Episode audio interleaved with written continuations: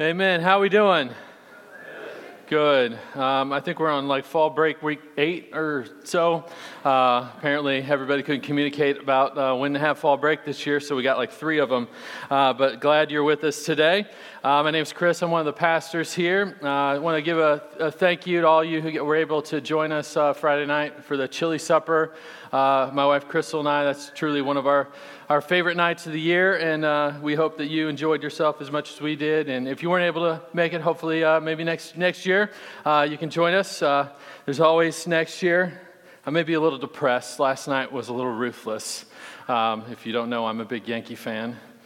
And we were down two runs in the top of the ninth, and we hit a two run homer to tie it. And then, just like that, it was all over with another two run homer by a guy who's like five foot five or something. Um, but so good at baseball. Uh, anyway, so I'm, I'm here. Uh, you can pray for me. You pray for my friend Adam over here. It's been a rough week. Patrick Mahomes, dislocated knee. The Yankees are out. Um, I don't know what I'm going to do with myself anymore, but, um, but we're here. Uh, we, oh, all right, whatever. Amen. Uh, Baptism Sunday coming up on November 10th. Uh, I want to invite you to just be praying with me uh, that the Lord will be moving. We'll get to celebrate uh, just the saving work of Christ in the lives of some brothers and sisters on that day. Uh, if you're interested or you have questions about baptism or you're like, hey, I'm ready, I want to I wanna do that, uh, please reach out to one of the pastors here. We'd love to visit with you and talk with you about that. You can uh, email us at info at redeemerbloomington.org and get in touch with us that way, and we'll set a time up to, to talk. Well, today we're looking at uh, what I, I, believe is probably one of the most critical passages in the Bible when it comes to understanding the, uh, the Christian life. Uh, you, you, see, the, the way of religion is this, right? I obey so I can be accepted by God, right? I obey God uh, so I can maintain that, His acceptance, His approval of me. Uh, or you could say it this way I obey God, therefore I am accepted. Uh, and in the, that mindset, the motivation for morality, the motivation for obedience uh, is in holiness is, is fear based, right? I, I need to be holy, I need to be moral, I need to obey God, or else He won't accept me. He won't approve of me, or He'll no longer accept me. He'll no longer approve of me. But the gospel is not, I obey, therefore I am accepted. That is not the good news of Jesus Christ. The gospel is, is, this I am accepted by God because of the finished work of Jesus Christ. Therefore, I obey. Therefore, I obey. My acceptance comes by the perfect life of Christ lived in my place, his sacrificial death that pays my debt of sin for me on the cross, and his glorious resurrection that displays his victory over sin and death. I receive that acceptance by faith alone in Jesus Christ. Therefore, in the gospel, the motivation for ongoing growth. Uh, ongoing you know, growth in holiness and morality is not fear, but love. The motivation is love. It, the motivation is look at how God has loved you in the Son, in Christ, who lived for you, who died for you, who was raised for you. Look how he was willing to suffer on your behalf because he loves you and he desired to rescue you. And so I, I look at Christ and I, I see his love that I already have. I see in him, in his finished work, the acceptance that I already have before God. Acceptance that I am told in his word cannot be taken, right? Nothing can separate you from the love of God in Christ Jesus. And that love is what motivates my obedience of God, my growing in holiness, my growing in morality and Christ likeness. This is so, so important for us to understand because, as we've seen in the book of Galatians, it's easy to forget the gospel. It's easy to forget what the gospel actually is and to start to think that, no, it, it's my work, it's my performance that earns my standing before God. It's what I do that maintains that acceptance, that approval, that right standing before God. It's all on my shoulders. And so I need to add my works, my performance, my going to church, my reading the Bible, my doing good deeds to my faith in Christ as what saves me, what keeps me as a Christian. But that is not the gospel. But on the other hand, Some might read, uh, you know, the first half of Galatians 5 we looked at last week and think, it is for freedom that Christ has set me free, right? That means I don't need to do anything. I don't need to do a thing. Right? I just I don't have to obey anything. I don't have to do anything. There's no requirement on me whatsoever. So I can live how I want to live now. It's for freedom that I have been set free. Because Jesus has paid my debt of sin in my place, I can do whatever I want. But that is not the gospel either. As Paul says in Galatians 5:13, don't use your freedom as an opportunity for the flesh. Or don't use your freedom as an excuse for sin, but rather love and serve one another. Glorify God, honor Him. In the second half of chapter 5, what we see is that there are two natures that work in every single Christian, right? The spirit and the flesh. And at any moment, we're, li- we're living by one and not gratifying the other, right? Uh, you know, at any moment, one is kind of on the, on the throne and kind of ruling, and the other is being denied. At any moment. The Christian life is one where we are to be living by the Spirit and not gratifying the sinful desires of the flesh. It is a life motivated by the love of God, where we grow in our love for Him. But before we make the mistake of thinking that this means that the Christian life doesn't take any work, we, we must realize that it absolutely takes work. It absolutely takes work. But the work we've been called to is to press into the gospel and to remember what Christ has done and who we are now in Him, to work hard at putting our sin to death with the truth of the gospel. We are to work hard at keeping in step with the Spirit. That's what we see in our text today, Galatians 5 16 through 25. I invite you to turn there in your Bibles and, and stand with me for the reading of God's Word.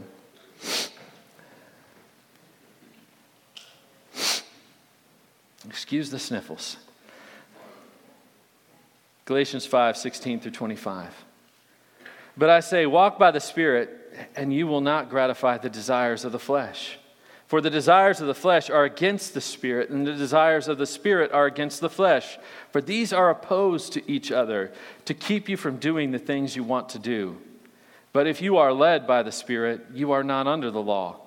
Now the works of the flesh are evident sexual immorality impurity, sensuality, idolatry, sorcery, enmity, strife, jealousy, fits of anger, rivalries, dissensions, divisions, envy, drunkenness, orgies, and things like these.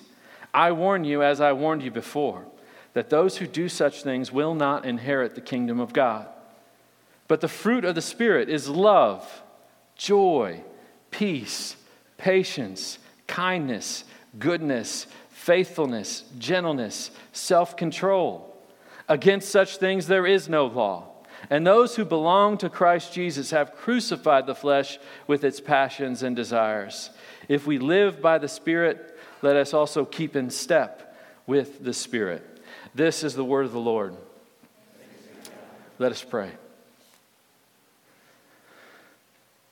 Heavenly Father, we, uh, we are grateful uh, for your love for us. We are grateful for the truth of your word. That in Christ you have set us free from the curse of sin and death. Free not to do as we please, free not to give ourselves over to the desires of the flesh, but free to live for God, to live for your glory, to delight in you, to delight in your goodness and your grace that you have shown us. Lord, we pray by your Spirit that we would be people who live by your Spirit. Then increasingly in our lives, we would, we would see the fruit of the Spirit. That we would, we would work with the Spirit to put to death the flesh, the sinful nature within us and its desires.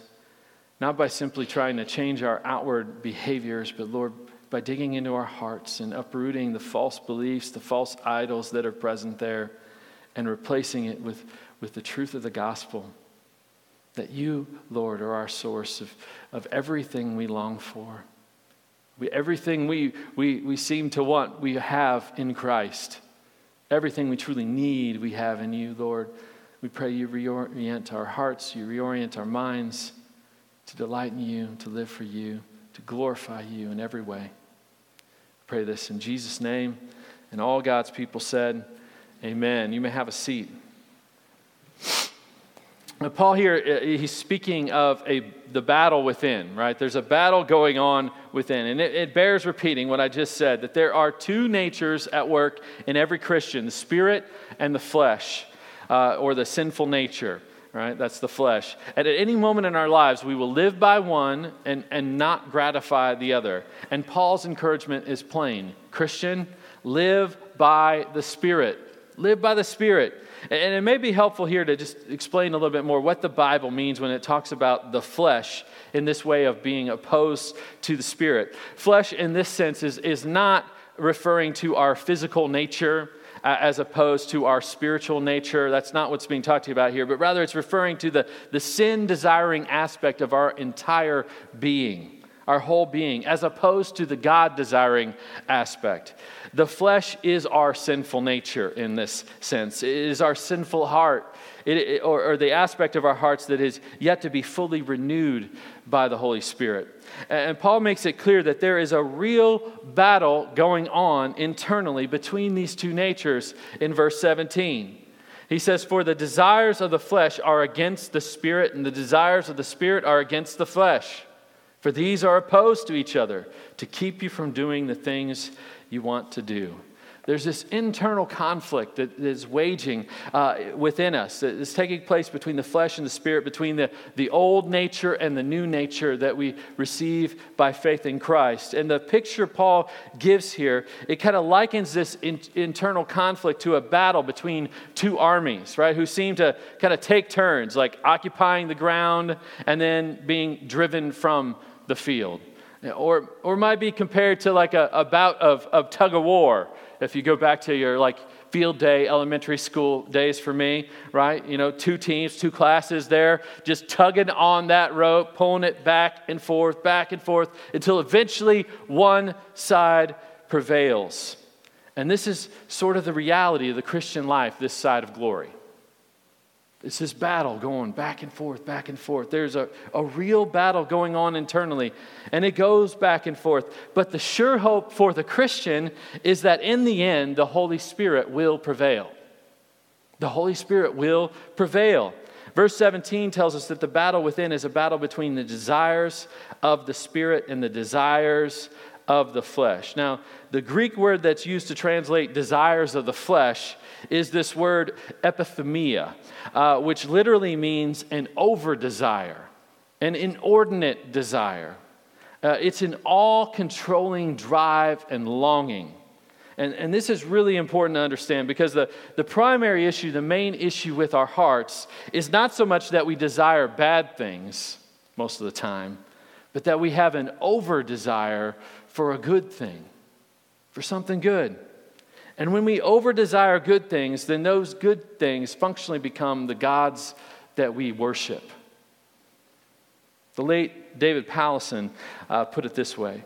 He, he said, If idolatry is the characteristic and summary Old Testament word for our drift from God, um, uh, then desires, epithumia, is the characteristic and summary New Testament word for the same drift. The New Testament merges the concept of idolatry and the concept of inordinate life ruling desires for lust, craving, yearning, and greedy demand. And that's what Paul shows in Ephesians 5 5, Colossians 3 5, where he calls those over desires, he says, This is idolatry. This is, he connects the two. And when you over desire something, even something good, then that thing becomes for you an idol. It becomes a God that you are living for, that you are worshiping in that moment.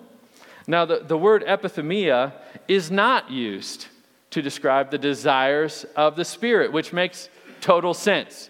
Because how can the Holy Spirit desire something too much? He can't, right? Yet, verse 17 makes it clear that the Spirit does have desires and yearnings and passions. And those passions and yearnings are very strong every bit as strong as the over desires of the flesh. So the question then is this what, what is it that the Spirit desires? What, what does the Spirit desire? And Jesus, when teaching about the Holy Spirit, that the Holy Spirit is going to come into the world, he says this about the Spirit in, in John 16, verse 14. He says, He will glorify me, for he will take what is mine and declare it to you. The flesh over desires all sorts of created things, which really ultimately is all about gratifying and, and serving and glorifying self most of the time. And, and the Spirit glorifies Christ. The Spirit glorifies Christ. The Spirit longs to make known the beauty and the glory of Jesus. That's His desire. The Spirit longs to conform you to Christ. And ultimately, this is what the Christian truly wants as well. Yet the battle wages on within. This passage is really a, a, parallel passage to what Paul talks about in Romans chapter 7, uh, there in verse 22 and 23, where he says, For I delight in the law in, of God in my inner being, but I see in my members another law waging war against the law of my mind and making me captive to the law of sin that dwells in my members. This is the reality of the, the position that we find ourselves in this time of, of already being saved by, by faith in Christ Jesus and yet not being fully redeemed, and uh, as we will be when Christ returns to renew and restore all things. At that time, when Christ returns, sin will finally and fully be eradicated. It will be no more, it will be gone. But in this time, in this, this point in history, uh, in the Christian life, is one where we are saved and yet still sinning. We're saved and yet still sinning. You, you have both sinful desires and godly desires. And while it's true that in Christ, your, your deepest desire, if you're in Christ, is that you want to be conformed to Christ, you want to glorify God, you want to have that, that that's what your spirit renewed heart wants you do still experience and can, and at times do, give in to the sinful desires of the flesh. But I hope, rather than that discouraging you, I, I, hope that you will hear in that, in this text here, the hope that Paul himself talks about. That even in that moment when you are giving in to sin, you can still say with Paul, This is not what I really want. This is not who I really am. Right? I want Christ and I want to do his will. As the passage here continues, Paul contrasts the, the works of the flesh with the fruit of the Spirit. So, first, first we see the works of the flesh. And he lay, lays out specific actions and attitudes that are, are the works of the, the flesh in verses 19 through 21. He says, Now the works of the flesh are evident sexual immorality, impurity, sensuality, idolatry, sorcery, enmity, strife, jealousy fits of rage, rivalries, dissensions, divisions, envy, drunkenness, orgies, and things like these. I warn you, as I warned you before, that those who do such things will not inherit the kingdom of God. So, the first three, verse 19, are, are works of the flesh in the area of sexuality. Sexual immorality, which refers to any sort of, of sex between people who are not married to one another right? Impurity, referring to unnatural sexual practices and relationships. Sensuality, in the Greek, referring to uncontrolled sexuality. The plain teaching of the Bible from Genesis to Revelation is that all sex outside the context of marriage between one man and one woman is sin.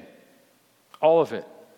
The unmarried couple that hooks up, shacks up, moves in together, homosexuality, pornography, adultery. Jesus in the Sermon on the Mount says, if you've even looked lustfully upon someone, you've committed adultery in your heart. All sex outside the context of marriage between one man and one woman is sinful. But let me say this what this exposes is that every human being on the planet is sexually broken.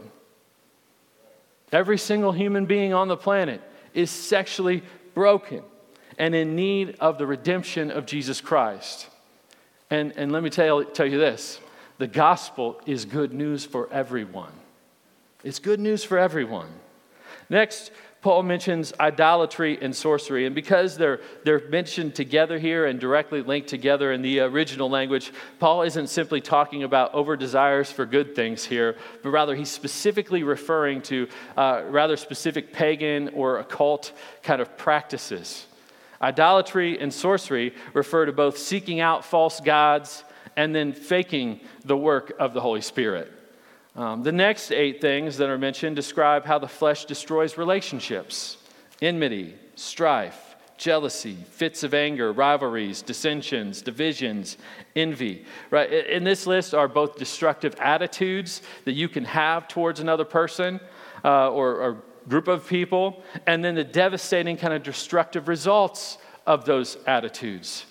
Uh, our self seeking, our, our wanting what others have, our, our, hating others, our adversarial attitudes result in picking fights with each other, outbursts of anger, divisions between people, and ultimately warring factions. Uh, the flesh seeks to elevate and glorify self at the expense of others. The final two refer to substance abuse drunkenness and orgies. And again, these, these two are linked in the, the, the, original language here. The orgies talked about here are drinking orgies. And, and one of the works of the flesh is an addiction to and an abuse of pleasure creating substances and behavior. And Paul gives a rather severe warning for those who live like this, saying in verse 21 that those who do such things will not inherit the kingdom of God. Now, Paul, when he says that, he's speaking to kind of the habitual, unrepentant indulgence in these things. Sort of the rebellious attitude that says, Yeah, I, I think that's right to live this way. I'm just going to do it. The rebellious, or the rebellious attitude that says, I don't care if it's wrong. I'm just going to live in this way, unrepent, no desire, no acknowledgement that I, I shouldn't be doing this. There's, there's no like, ah, I feel convicted. I want to stop doing. That's not present when he, what he's talking about here. He's not offering this warning to the infrequent, repented of lapses that, that the Christian may experience in any of these areas. But he's saying if these things are the marks of your regular life and you don't see any issues with that, or you even see it as good, you need to wake up. Because for someone to continually indulge in the desires of the flesh without battling against it is to display that the Son has not redeemed them and the Spirit has yet to renew them. In other words, they haven't truly understood the gospel and they haven't truly embraced Christ with saving faith.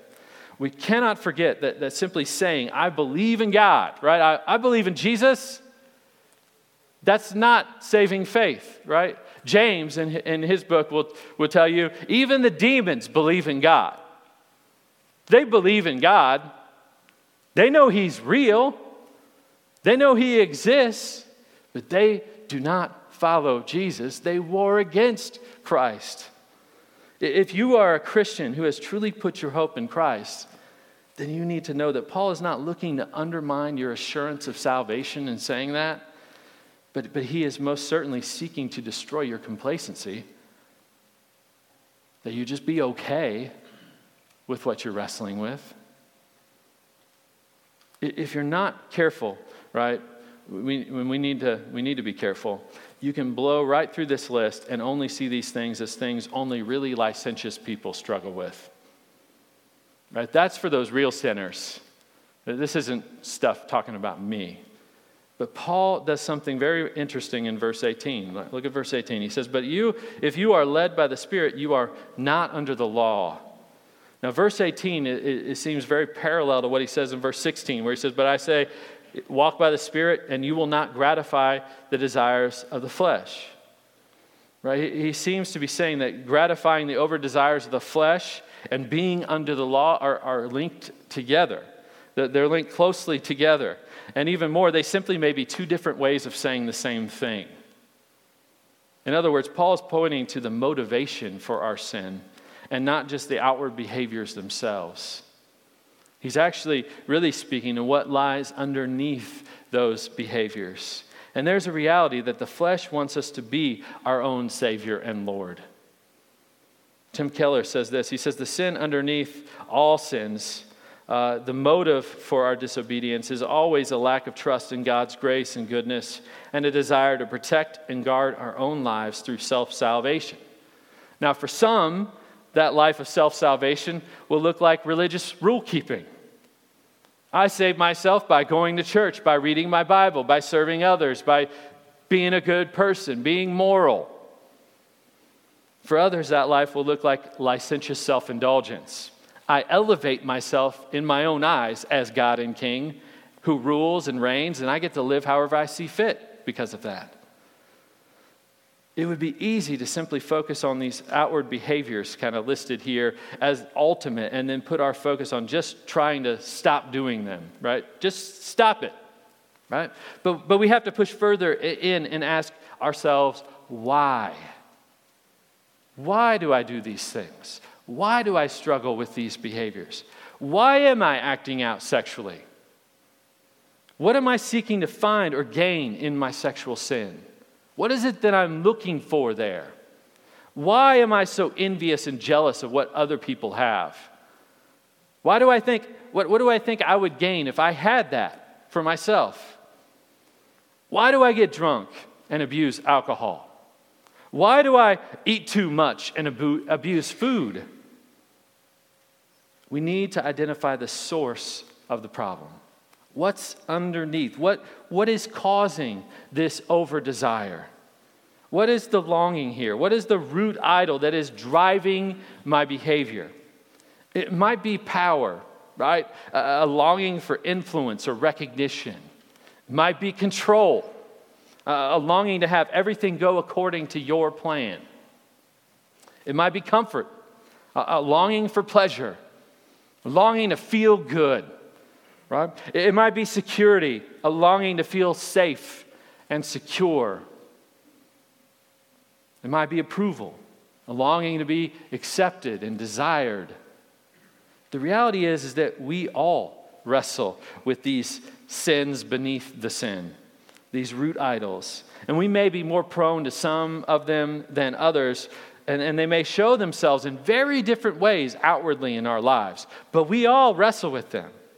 And so rather than seeking to size up and kind of compare ourselves with, with others, like and how the, the works of the flesh are showing up in our lives, uh, in, in someone else's life compared to ours, we would do well to rather look inward, like look in the mirror. And not just at the outward mirror, but look into our own hearts to seek to dig, dig in and do battle with those root idols that are lying underneath. In contrast to the, the works of the flesh, Paul then gives the fruit of the Spirit. And, and to be led by the Spirit is to be changed, it's to be renewed, right? To come to faith in Christ mean, means that you have received a new heart, that the Spirit uh, has come into your heart and regenerated your heart, renewed your heart, actually, even enabling you to trust in the finished work of Christ, to put your faith in Jesus. And the Spirit continues to work in your heart to renew you, to remake you into the person God desires for you to be, He created you to be, developing Christ like character within you. And in contrast to the works of the flesh, this is what life should look like more and more as you are led by the Spirit. Verse 22 and 23. But the fruit of the Spirit is love, joy, peace, patience, kindness, goodness, faithfulness, gentleness, self control. Against such things there is no law. And Paul, with this word, fruit, he, he takes us to the world of agriculture. And, and I grew up a city kid, right? Bloomington is the smallest town I've ever lived in in my life. Uh, and so that means I know absolutely nothing about agriculture, other than I'm really grateful for people who do know about it and that I get to eat the things that they produce. But uh, it, that's, that's about it. But I do know how to read Bible commentaries. And so thankfully, I read one by a guy who planted and pastored a church in Manhattan. Uh, so uh, he helped me think about agriculture and the fruit of the Spirit. Uh, but this word fruit, according to Keller, uh, shows four things about how the Spirit works. Right? First, he says that the, the Christian growth is gradual. It's gradual. Right? When you plant a garden, um, if you've actually done that. Uh, my wife has done that. I've witnessed her do that. I'm like, that looks cool. Um, I'll be excited when it we get to eat from that later. But uh, when you plant a garden, you don't see it happening all at once, right? You don't just throw down the tomato seeds and, oh, we have tomatoes now immediately, right? You, you can only measure its growth over time. And so when it, when it comes to the fruit of the Spirit in your life, it, it's much the same.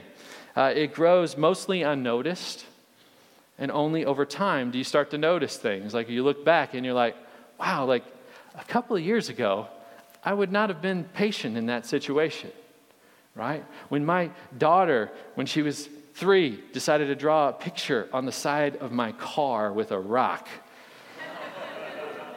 right? A few years before that, I would have had a much different reaction than what it's the work of the Spirit in my life, right? I would have never been able to display this kind of self control and patience in that moment had the Spirit not borne some fruit in my life. Second, you know, the growth of the Spirit, uh, the, of the Spirit's fruit is inevitable. Amen. Right? Growth is guaranteed. It's guaranteed. If you are in Christ, the fruit will grow in your life. It is, after all, the fruit of the Spirit. He's the one who produces the fruit within you. It's the Spirit that will see to it that the fruit grows in your life. And who will thwart or stop God from doing what He wills? Paul gives this encouragement in Philippians 1 6. He says, And I am sure of this, that he who began a good work in you will bring it to completion at the day of Jesus Christ. Christian, the growth of the Spirit is inevitable. Third, the fruit of the Spirit is, has internal roots. Right? This isn't about just like personality traits and characteristics, but rather something much deeper. Right? It isn't the apples on the tree that give the tree life and make it alive. If you went and took a bunch of apples from the supermarket and tied it to the branches of a dead tree, that doesn't make that tree suddenly alive. It doesn't work that way. The apples don't give life, but rather they are a sign that the tree is alive and that it is the life of the tree that produces the fruit. It has internal roots. Fourth and last, the Christian growth is, is symmetrical. Paul deliberately uses the singular word fruit to describe a list of different things here. Right, a whole list of things that grow in a spirit filled person. He uses the singular word fruit. And this teaches us that the real fruit of the Spirit will always grow up together. It will always grow up together because they are one, one fruit. You don't get one part of the fruit of the Spirit growing without all of the parts growing. And so, you know, we might have a tendency kind of look through this list and think, well, you know, I see some strengths in this one, and I, you know, and I see some lack in this one, and you know, I'm naturally stronger in some of these, but you know, and you can mistake that that strength being the fruit of the Spirit, when in reality it may just be a natural temperament or disposition that you've been given. But the way Paul presents this as singular fruit means that the real fruit of the Spirit won't show itself in just some of these ways and not the others, right? Rather, the real fruit of the Spirit will be growing all together within you. And let's, let's take a look at each aspect of the fruit of the Spirit. Love. Is your life marked by love? A deep, abiding love for God, a gracious, selfless, other oriented, servant hearted love for others? Joy. Are, are you joyful? Right? That doesn't mean you're always smiling and happy. But do you have a deep, abiding joy in God that He is good, that He loves you? Do you delight in Him, in His goodness and His beauty? Peace. Is your soul at rest? Are you confident in God's wisdom and sovereignty over all things? Are you thankful He's in control, resting in His control? When, when hard things come your way, are you able to take them to God in prayer? And even when the answers you ask for don't come back to you the way you ask for them, do you have peace that He is, at, he is with you and at work in the midst of your suffering? Patience are you patient? Are your emotions appropriately in check? Do you give room for the Holy Spirit to work in your life and in the life the lives of others. Kindness. Paul says in Romans that it's the Lord's kindness that leads us to repentance. Do you find yourself increasingly embodying his kindness towards others? Goodness, do you increasingly love what God says is good and delight in those things? Are, are you the same person in public as you are in private? Because in the word, word goodness here, integrity is also much in view. Faithfulness. Do you find yourself resting in God's grace for you and increasingly trusting in Him, more and more full of faith? And are you true to your word and faithful in your actions towards others? Gentleness. Are you gentle with others? Are you tender with those you are called to love? Do you have compassion for those who don't know Christ and so desperately need to know about His grace? Are you humble? Are you self forgetful? Are you gentle? Self control. Are you growing and showing restraint and in your ability to say no to sin in your own life? Are you growing in your ability to control your tongue, to not gossip, not tear others down? All of this is the fruit of the Spirit, all of it together. That is to be growing together in the life of the believer. But the natural question is to ask, how? How? How does it grow? How do you grow this in your life? How, how, how, do you grow in this? And Paul doesn't leave us in the dark, but he points us to how to grow the fruit of the Spirit. Immediately, we're given the answer, verses 24, 25. And those who belong to Christ Jesus have crucified the flesh with its passions and desires. If we live by the Spirit, let us also keep in step with the Spirit. Well, sanctification, right? That's the, the big theological term for, for growing in Christ likeness and holiness and, and, and, and, morality and obedience to God, is a work of the Spirit in our lives. That, that's a work of the Spirit in our lives. And ultimately, the Spirit gives growth to the fruit in our lives. It's the, the fruit of the Spirit, after all. Paul does make it clear in these verses that this is not a passive process, but an active one an active process. It's worth noting that Galatians 5:24 uh, uses very similar language that, to Galatians 2:20, if you remember back. Yet, yet it's a little different. Galatians 2:20 says, "I've been crucified with Christ," right? Which is talking about something that is done to me, to us, right? by the work, the finished work of Christ. Jesus sets us free from the condemnation of sin by paying the penalty of sin on our behalf through his death on the cross. He makes it as if you and I, we had already paid the penalty with our own death because his death for sin was our death. But verse 24 is talking about an ongoing crucifixion of the flesh, where we ourselves battle against our sinful nature and fight to put it to death. But Paul also makes it clear here that this active process of growth is not simply accomplished by telling ourselves, stop it. But there's a great old Bob Newhart sketch, and I realize that probably like over half of you in the room don't even know who Bob Newhart is, or if you do, you know him as Buddy the Elf's adoptive elf father um, and that's probably about it. But Bob Newhart, brilliant comedian. Uh, Bob Newhart, Newhart show when I was growing up that was, that was on and, and stuff. But a, a, great sketch he has where he, he is a counselor. And people come, this woman comes into his office, you know, wanting, you know, how do I overcome this fear of my life? And, and you know, and his brilliant counsel is quick and swift, and it's stop it. Stop doing that. Who wants to live that way, right? That's not what we're talking about when we're talking about putting sin to death. It's not just stop it. Just stop it.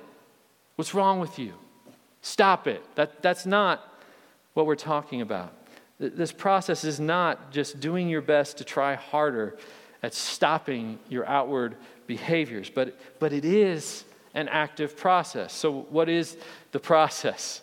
Well, Paul shows that it begins here with remembering that you belong to Christ Jesus. In Christ, you have been set free from the curse of sin and death. You've been set free from sin. You are no longer slaves to sin, but you've actually been set free to obey God, to enjoy God, to glorify God by faith in Christ. And all that belongs to Christ belongs to you in Him. In Christ, you have God's unending, unshakable approval. You cannot lose it. Nothing can separate you from His love. You're not only forgiven, but you're, you're welcomed all the way into God's family as His beloved child. Remembering that you belong to Christ gives you freedom to own the ways that you've given up ground to the flesh in your life. Because you're not defined by your failure and your sin, you're defined by the finished work of Jesus. That's what you're defined by. So you're free to confess, to own your sin, to confess the ways that you have not sought to keep in step with the Spirit. You're free to confess, you're free to repent, and you're free to rest in His grace for you that abounds grace upon grace upon grace. Next, because you belong to Christ, you work with the Spirit to crucify the flesh with its passions and over desires. And again, it's not just saying stop it or just try harder or do better, but rather it's doing the work to expose and uproot the, the sin beneath the sin, the idols of the heart that lie underneath the sinful behaviors and attitudes. It's asking the question why? Why am I acting out like this? Why am I doing these things? Why am I, why am I, what am I seeking to find by acting out sexually, abusing alcohol or food, or sabotaging relationships? Is it approval? Is it comfort? Is it control? Is it power? Security? How am I in this failing to believe and trust in God's goodness and His grace? How in this moment am I not believing that His acceptance is what I truly need? That it's good that He's the one who's in control and that I will never be. That at His right hand are pleasures forevermore, He tells me. Crucifying the flesh is about strangling sin at the motivational level. And it should be as ruthless and decisive as a Jose Altuve walk-off home run to end the ALCS last night.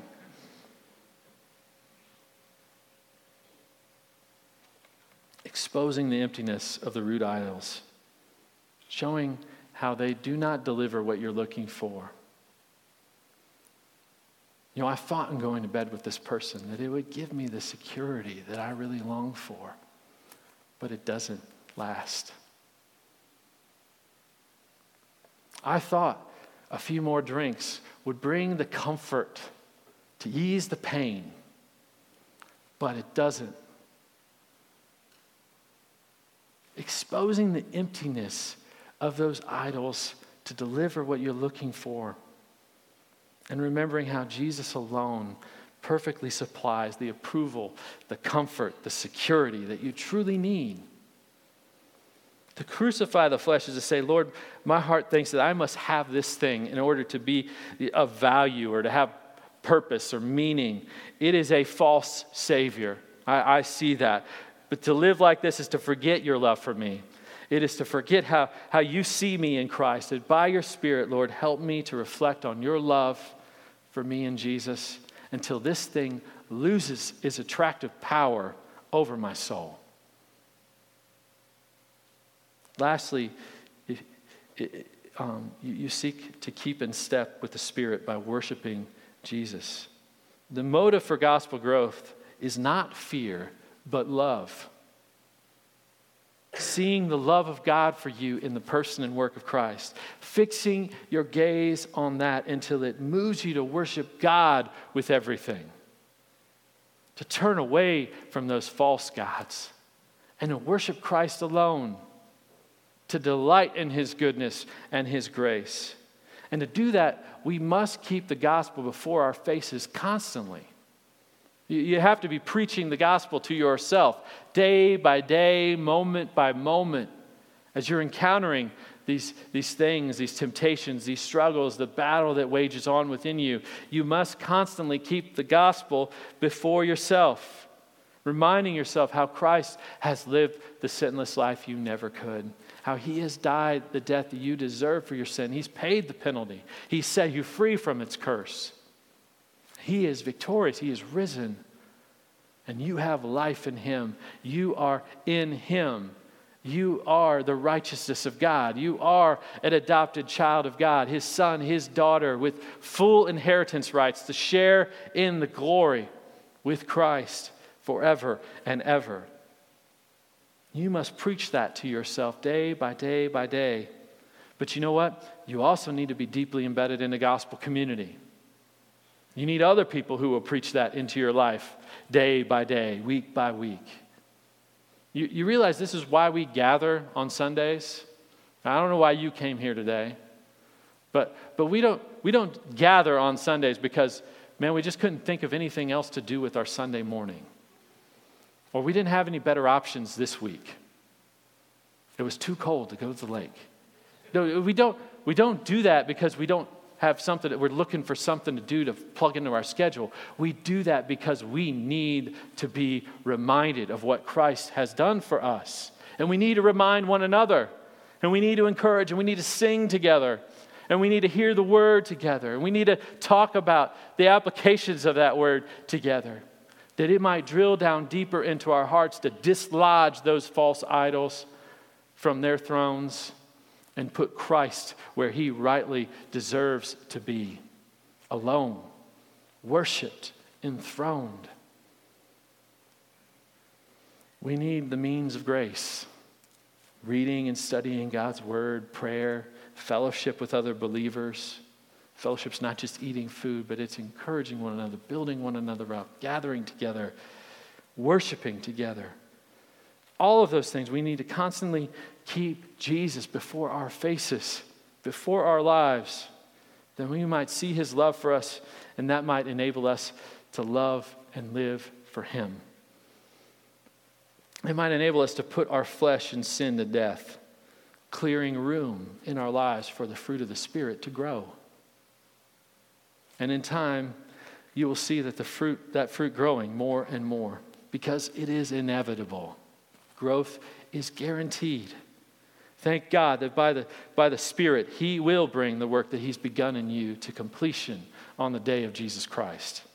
And pray for Him to grow that fruit more and more in you. See His love, see the love of God in Christ, and let it move you to obey Him. Not out of fear, but because of His love and your desire to love Him your desire to live for Him because He loved you, to enjoy His goodness, to enjoy His grace. One more opportunity that God has given us to reorient our hearts to live by the Spirit is the Lord's Supper. This great covenant renewal ceremony that, that we, uh, we share in every Sunday here at Redeemer. And so each week we have this opportunity to expose the emptiness of the idols of our hearts and remember that we belong to Jesus because of his finished work. To remember that his death for sin was our death. To take of the bread and the cup, remembering his body that was broken, his blood that was shed for us.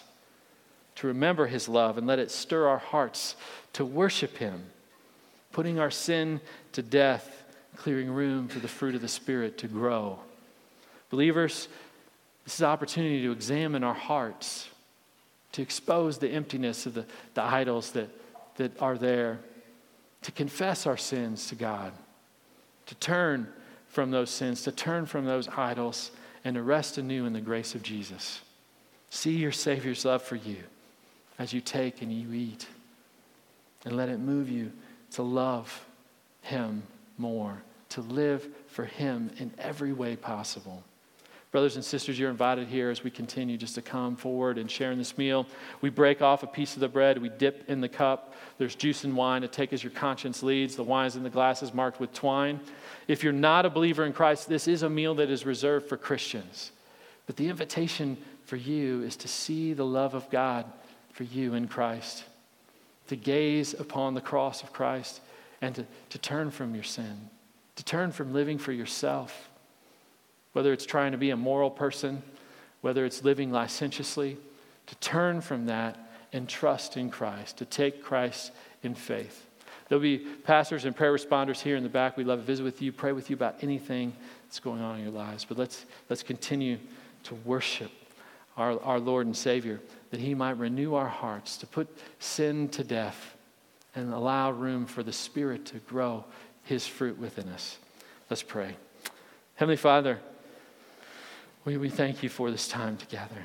And we thank you that you, by your grace, you, you enable us you, to even be able to do this week in, week out, to be reminded, to be reminded that we belong to Jesus, to be reminded of all that you have done for us, God, of your great love, that you would send your Son to live and die and rise in our place. To be reminded that all that it belongs to Christ is, is ours in Him. The acceptance, the approval, the security, the comfort, the control, the power, the, all of that that we go chasing after in all these myriad of ways, Lord, we have in you. You have rightly in you. And you are good to us. May your love, may your goodness, may your grace uproot those idols of our hearts. May we work hard alongside the Spirit to expose their emptiness and to, to replace it with, with greater hope and trust in Christ. And by your Spirit, Lord, would you grow your fruit in us? That we would embody the fruit of the Spirit more and more as your people for your glory, for our good. We pray this in Jesus' name. Amen.